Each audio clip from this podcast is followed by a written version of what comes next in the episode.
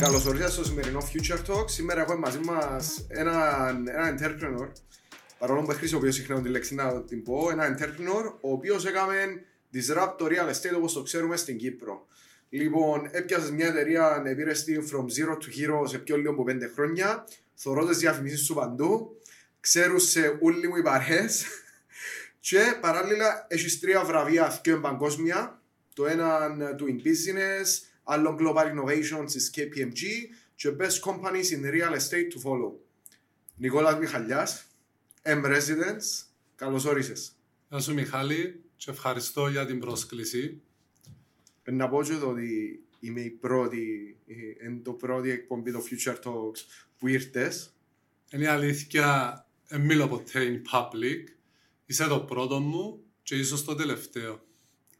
Ακούστηκε σαν ελληνικό τραγούδι. Ακούστηκε σαν ανέκδοτο. Και πριν ξεκινήσουμε, να ήθελα να σε συγχαρώ που ξεπέρασες τα δεκαπέντε επεισόδια που σε λένε κάποιοι ότι να πάεις κάποτε. Και τώρα πάεις έτσι με τα σίγια μπροστά. Ναι, και εδώ είναι το εκατόν πέντε κιόλας. Μας είναι το εκατόν πέντε. Τέλεια. Λοιπόν, να ξεκινήσουμε που την, που την πρώτη ερώτηση που θα ανάμενε οποιοσδήποτε να σε ρωτήσω. Πώς ξεκινήσεις, πώς έφτασες ως δάμε. Ακούω να δεις λίγο τι έγινε δάμε. Εγώ είδα έναν κενό στο market, ειδικά στο transactional κομμάτι του real estate. Ναι. Ανάλυσα το με την ομάδα μου, from A to Z, και ξεκίνησα να σχεδιάζω και να βελτιώνω το process όπως το οραματίστηκα. Επί small, επί narrow, και πια και μελέτησα τα κομμάτια του real estate, καθώς και την εξέλιξη του παγκόσμιου real estate transformation. Ναι. Αλλά να σου πω κάτι, προετοιμάστηκα και ήμουν έτοιμος να πληρώσω το κόστος. Ήδη μοναχικό ταξίδι τούτο, ξέρεις το πολλά καλά και είσαι μόνος σου. Ναι.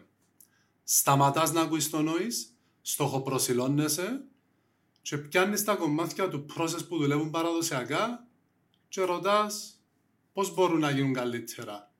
Ναι. Αν θέλεις να πάεις big, πάει small, πάεις indirect. Κάνεις branding, αναβαθμίζεις την εμπειρία, βγάλεις καινούργια προϊόντα. Συμπεριφέρεσαι ακριβώς όπως τα assets με τα liabilities. Mm-hmm. Ακούγεται εύκολο, αλλά θέλει πειθαρχία. Δεν είναι όπως το Instagram, δεν είναι για όλους τούτο. Όλοι θέλουν να πάνε ένα καφέ, να δουν μια μάπα, να ξυπνήσουν αργά τα Χριστούγεννα. Αλλά για κάποια χρόνια δεν υπάρχουν τούτα. Συχάνεις τα ούλα και κάνεις απλές ρομποτικές κινήσεις που σε οδηγούν πιο κοντά στο στόχο. Ναι. Και από ό,τι είχα πάρα πολλές φορές, εκρούσα πάρα πολλά πράγματα που σχεδιάσα, αλλά είχα πάντα τον το mission, τον το motivation να αλλάξω το real estate και να γίνω καλύτερος σύμβουλος ακινήτων για τους πελάτες μου. Ναι. Όπως είπες, επροσχεδίασες το, αλλά είναι πάρα πολλά σωστό ότι ένα plan χωρίς το execution δεν είναι plan, απλά είναι ένα dream. Και εσύ έκαμες το execute και ε, απομυθοποίησες, να το πούμε έτσι, την ιδέα που έχουν πολλοί για τα startup. Τα είχα ξεκινώ μια startup και είμαι μάστρος του εαυτό μου και μια ανενιάς, ενώ η πραγματικότητα είναι πάρα πολλά διαφορετική. Έχεις τις θυσίες που πρέπει να κάνεις, τα ρίσκα, τις ώρες που πρέπει να βάλεις μέσα. Ακόμα να πούμε, ακόμα και τώρα που επέτυχες και μεγαλώνεις, ε, ξυπνάς που η ώρα τέσσερις το πρωί. Δεν ξέρω ποιος σου το πέντε τώρα. Δεν μπορώ να απαντήσω τις ερωτήσεις. Τέλεια. Λοιπόν, πάμε στο κομμάτι του ότι έχτισες προϊόντα ε, πέντε χρόνια σχεδόν μετά. Τι σε διαφοροποιεί που, το, που τον ανταγωνισμό ή που το τι υπάρχει μες στο real estate? Ποιο είναι το differentiation σου? Αν είσαι μεγάλη κουβέντα, γιατί να σου πω ότι ξέρουν πολλά καλά, εγώ δεν απαντώ τις ερωτήσεις. Ναι. Γιατί είναι το market που σε κρίνει αν κάνεις differentiate ή όχι. Οκ. Okay. Το market πώς σε κρίνει ότι κάνεις differentiate? Ήταν τα απλά πράγματα που έκαναν τη διάφορα. Ναι. Πάρε για παράδειγμα την ιστοσελίδα μου. Δεν ναι. ήθελα μια απλή ιστοσελίδα. Ήθελα την καλύτερη ιστοσελίδα. Τούτος σημαίνει custom frontend και custom σι αρ εμ, ναι, που απαιτά πάρα πολύ χρόνο και χρήμα. Δεν ήθελα να γράφει ως σε όροφο. Τότε δεν υπήρχαν πολλά μεσαιτικά στο ισόγειο. Ναι. Ήθελα όλα να next generation. Ένα συμβιβάζουν. Ναι. Το λογότυπο μου, θα σου πω, δώδεκα μήνες άλλαξα εφτά γραφεία. το λογότυπο έχει μεγάλη ιστορία πίσω του και πολύ νευροψυχολογικό research. Κάτι σου κάνει με το λογότυπο που το, που το βλέπεις. Mm-hmm. Εν αφήκαμε γενικά κάτι στην τύχη. Ήταν ακόμα και ένα χαλομάντι, ακόμα και ένα let's talk, ήταν όλα σχεδιασμένα και χρονικά πότε να βγουν. Ναι. Και γενικά ήθελα να έχω ένα boutique agency, ήθελα να πάω niche, ήθελα να έχω τους top agents και ήθελα και ένα application που εμπνεύστηκε από το Uber, σχεδιάζεται τέσσερα χρόνια και ήταν το πρώτο breakthrough στο transactional κομμάτι του real estate στην Κύπρο. Ναι. Και γενικά ήταν ένα πλάνο και μια στρατηγική που δεν επηρεάζεται από τίποτε. Θυμούμε μόλις ευκάλαμε τα πρώτα social media, βάλαμε τα πρώτα emojis που υπήρχαν στην Κύπρο το δύο χιλιάδες δεκαεπτά. Ο κόσμος έβλεπε τα και διερωτή του και μετά ξαφνικά κάτι έγινε και χρησιμοποιούσαν τα παντού. Είδαν ότι δούλευκε. Είδαν ότι δούλευκε. Ναι. Αλλά η M-Residence είναι μόνο marketing. Θέλει να δει πίσω του πελάτη της. Θέλει να τον εκπαιδεύει. Θέλει να του δει πρόσβαση σε πληροφόρηση, σε εργαλεία, να του μειώνει τον χρόνο και να του αυξάνει το αποτέλεσμα. Ναι. Γενικά ενδιέφερε μας το touch, εμπειρία. Κάθε touch με την εταιρεία μας είναι μια εμπειρία. Που την ώρα που εσύ ο Μιχάλης να, τηλε... να επικοινωνήσεις στο γραφείο και να πεις θέλω να, σε εξήντα δευτερόλεπτα λαμβάνεις μήνυμα στο κινητό σου τα στοιχεία του συμβούλα κινήτων. Mm-hmm. Ήταν, είναι πιστεύω μικρά μικρά touches που έχουν τον butterfly effect. Ναι. Που είναι πάρα πολύ σημαντικό το ότι διάς έμφαση πάνω στο λεγόμενο σι εξ και γιου εξ, Customer Experience, User Experience, επειδή είναι κάτι που στη χώρα μας δυστυχώς υπολείπεται και από πολλά επαγγέλματα και από πολλές βιομηχανίες, ενώ τούτο που έκαμες σε βασίζεται να δώσεις πρόσβαση στον πελάτη σε πληροφορίες, επειδή at the end of the day είναι το information age το που ζούμε. Ε, θέλω να μιλήσουμε λίγο για τα προϊόντα σου. Αναφέρες το app, την ιστοσελίδα. Θέλω να πεις λίγο τα feature τους, πώς λειτουργούν. Επειδή είναι ένα feature που επέλα να πας στο app σου. Τους άρεσε. Ε, τσινόν που θωρείς ε, τα properties που έχει γύρω σου, τα opportunities που έχει γύρω σου. Σε properties. Okay. Θέλεις να μιλήσουμε για το Uber, για το application. Καλό. Το application βασικά κάνει πέντε πράγματα. Εννοείται βλέπεις ακίνητα που είναι κοντά σου. Αλλά μπορείς να βάλεις και κριτήρια, π.χ. ψάχνω two bedroom flat στη Δασούπολη και αντί να γυρίζεις με το αυτοκίνητο να θωρείς τα πέλες, ξέρω εγώ, στη Δασούπολη, λειτουργά με geofencing technology και όταν είσαι εκατό μέτρα που το ακίνητο πιάνεις ειδοποίηση το κινητό σου. Yeah. Μιχάλη, υπάρχουν κοντά σου ακίνητα. Μετά οι ενέργειες που μπορείς να κάνεις είναι μπορείς να ζητήσεις ένα σύμβουλο ακίνητο να έρθει τσιν την ώρα να δείτε το ακίνητο ή να σε πιάσει από σπίτι σου αν είσαι στο σπίτι σου και να το δει το spot. Instantly. Ή μπορεί να του βάλεις ένα schedule την επόμενη μέρα. Ή μπορεί να κάνεις ένα online offer. Ναι. Τούτες είναι οι κύριες πτυχές του application και βλέπουμε τελευταίο οκτώ μήνων έχει απίστευτα downloads. Πάρα πολλά downloads και μετά και από το Ουκρανικό και με τους digital nomads που ήρθαν στην Κύπρο. Ναι. Είναι πάρα πολύ σημαντικό επειδή είχαμε digitalize και automate το end-to-end process που το find ως το κλείο, την επικοινωνία.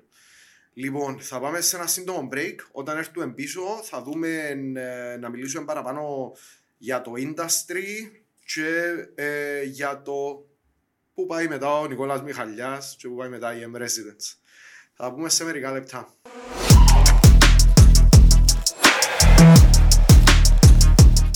Καλώς ορίσατε πίσω στο Future Talks.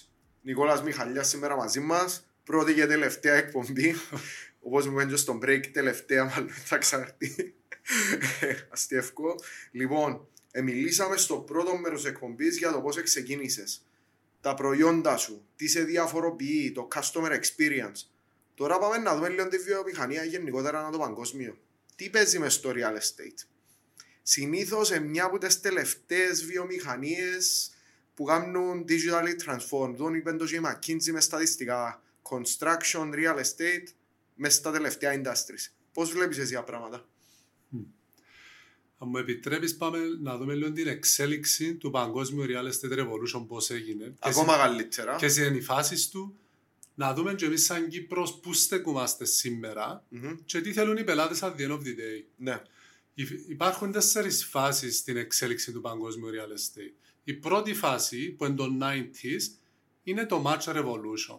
Δηλαδή βάλεις σε μια ιστοσελίδα θέλω διαμέρισμα τριών υπνοδωματίων, βγάλεις σου matches, τηλεφωνάς του agent και δυστυχώς το ενενήντα οκτώ τοις εκατό της Κύπρου εμείναμε στο Match Revolution. Ναι. Η δεύτερη φάση του Transformation και δάμε που εμπήγαινε η M-Residence είναι το Information Revolution που πέραν του matching δείχνει σου κάποια data που βοηθούσε να πάρεις πιο σωστές αποφάσεις, καλύτερες αποφάσεις και είναι πολύ σημαντικό γιατί μέχρι τότε ήταν dominated από τους gatekeepers. Mm. Το Zillow, πολύ μεγαλύτερη πλατφόρμα της Αμερικής, όταν έβγαινε το Φεβρουάριο του δύο χιλιάδες έξι με το Zestimate, εκράσαρε η σελίδα μετά από έξι ώρες. Γιατί έμπαιναν όλοι για πρώτη φορά να δουν ποια είναι αξία του ακινήτου τους, πόσο μπλούς ήταν οι φίλοι τους, αλλά και οι εχθροί τους.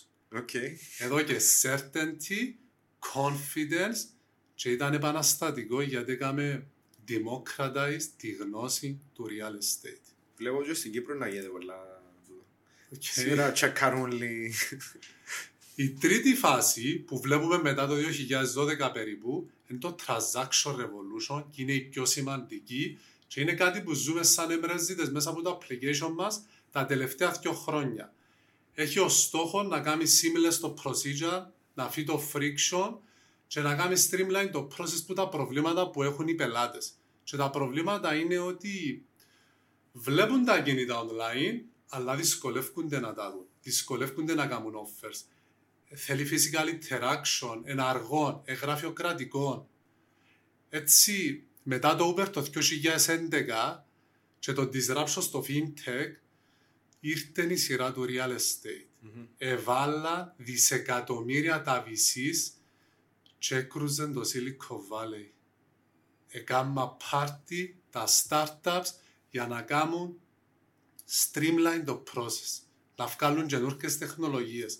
Ευκάλαν τα e-buyers μοντέλα, ευκάλαν εφαρμογές, ευκάλαν ψηφιακά δάνεια, ψηφιακές αναγεννήσεις και πάρα πολλά άλλα.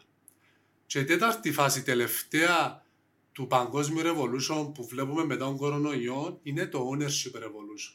Το μοντέλο τριάντα χρόνια δάνειο, δυο μωρά και μεγάλο σπίτι δεν υπάρχει πλέον. Δεν υπάρχει και για λόγους οικονομικούς και για λόγους κουλτούρας.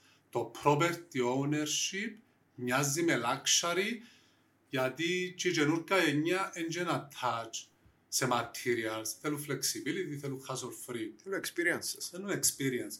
Έτσι πολλά startups τώρα αγγίζουν το θέμα του affordability και βγάλουν λύσεις σε προβλήματα όπως αντί να είσαι ιδιοκτήτης ενός ολόκληρου σπιτιού μπορεί να έχεις κομμάτι του σπιτιού, να έχεις fractional ownership. Αντί να, συγκα... να ενοικιάζεις μόνος σου, μπορεί να μείνεις και σε ένα co-living community. Ναι. Άρα, θεωρούμε μέσα από την ιστορία ότι οι πελάτες θέλουν το self-service του real estate. Θέλουν να μειωθεί ο κόστος, το χρόνος, το friction. Θέλουν να κάνουν κάποιες διαδικασίες μόνοι τους. Ναι. Πρώτα απ' όλα, respect που μου τα έβαλε σε ένα perspective. Δεν είχα ιδέα για το evolution. Okay. Και... σε technology years φέρονται αιώνες του διεξέλιξη, το πιο ανησυχητικό η Κύπρος στο stage one ακόμα. Το ε, stage one αναφέρες... είναι το Match Revolution. Ναι, που ανάφερες... Είσαι familiar με πλατφόρμες, μπαίνεις, ναι, ξέρεις... Στα ενενήντα στην Αμερική που okay. συνέχισε και πιο μετά να υπάρχει, αν το Craigslist για παράδειγμα. Μπράβο, όπως έφεραν τους επαγγελματίες. Ναι, και ένα ανησυχητικό είναι ότι η Κύπρος είναι ακόμα τόσο πίσω. Το digital transformation είναι matches και results. Θέλει όραμα, θέλει σκληρή, σκληρή δουλειά και κουλτούρα. Απαιτά να θυσιάσεις πολύ χρήμα, χρόνο και να ρισκάρεις. Αλλά δυστυχώς και είναι κάτι που δεν έχει άμεσα αποτελέσματα, έχει έμμεσα. Mm-hmm. Αλλά δυστυχώς όλοι θέλουν να αποδώσεις αμέσως. Γι' αυτό και όλοι επενδύουν σε marketing και κανένας σε branding που έχει long-term sustainable αποτελέσματα. Κανένας σε client experience και αύξηση της γνώσης του πελάτη. Ξέρεις πολλά καλά εσύ ότι κάθε προϊόν που σχεδιάζεις για να πάει live θέλει τρία χρόνια για να πάει live. Εξαρτάται από προϊόν, αλλά ναι. Θέλεις ε, το idea λένε να χτυπάς την αγορά όσο πιο γρήγορα γίνεται.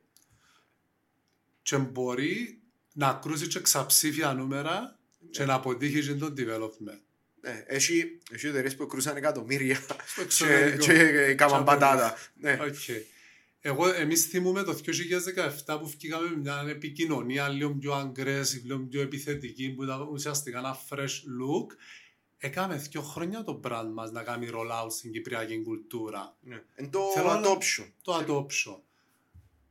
Ναι. Άρα η αγορά είναι μόνο το industry, και η αγορά είναι educated ακόμα. Είναι έτοιμη να απορροφήσουν τις νέες τάσεις, τα steps of evolution που περιγράψες. Η αγορά πάντα είναι έτοιμη. Mm-hmm. Ας πούμε, δεν μπορούσα ποτέ να φανταστώ τη μάνα μου να παραγγέλει σούπερ μάρκετ online με κορονοϊόν. Η αγορά είναι πάντα έτοιμη, απλά εμείς πρέπει να δούμε τις λύσεις. Και έχει πάρα πολλά κομμάτια του process που μπορούν να βελτιωθούν. Ναι. Ας πούμε, μπορώ να δεχτώ ότι το Airbnb νοικιάζει το διαμέρισμα σε εκατό δευτερόλεπτα, που είναι το ίδιο διαμέρισμα που έχω και εγώ στην πλατφόρμα της M-Residence, που κάνω τρεις μέρες να τον νοικιάσω με την παραδοσιακή χτηματομεσιτεία.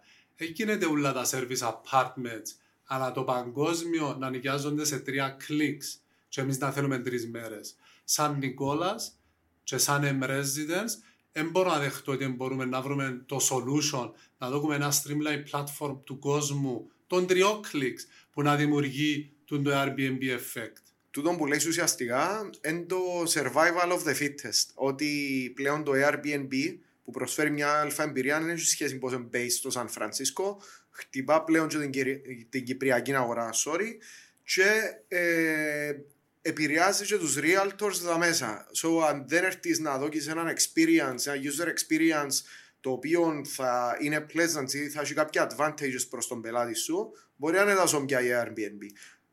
Πολλά καλό το point σου και γι' αυτό που το Airbnb έγινε ban σε κάποιες πόλεις, ναι, ανά το παγκόσμιο. Ναι, και threaten και τα ξενοδοχεία, ναι, κτλ. Λοιπόν, τώρα θέλω να μιλήσουμε λίγο για εσένα. Ε, μιλήσα για την επιχείρηση σου, πώς την έκτισες, το industry. Τώρα θέλω να μιλήσουμε για το τι σε κάνει drive. Ποιο είναι το μότο σου? Ε, μ' άρεσε και να μιλώ για μένα. Γι' αυτό και μιλώ ποτέ δημόσια. Εμιά και κάνω σου συνέντευξη, να μιλήσουμε λίγο για σένα.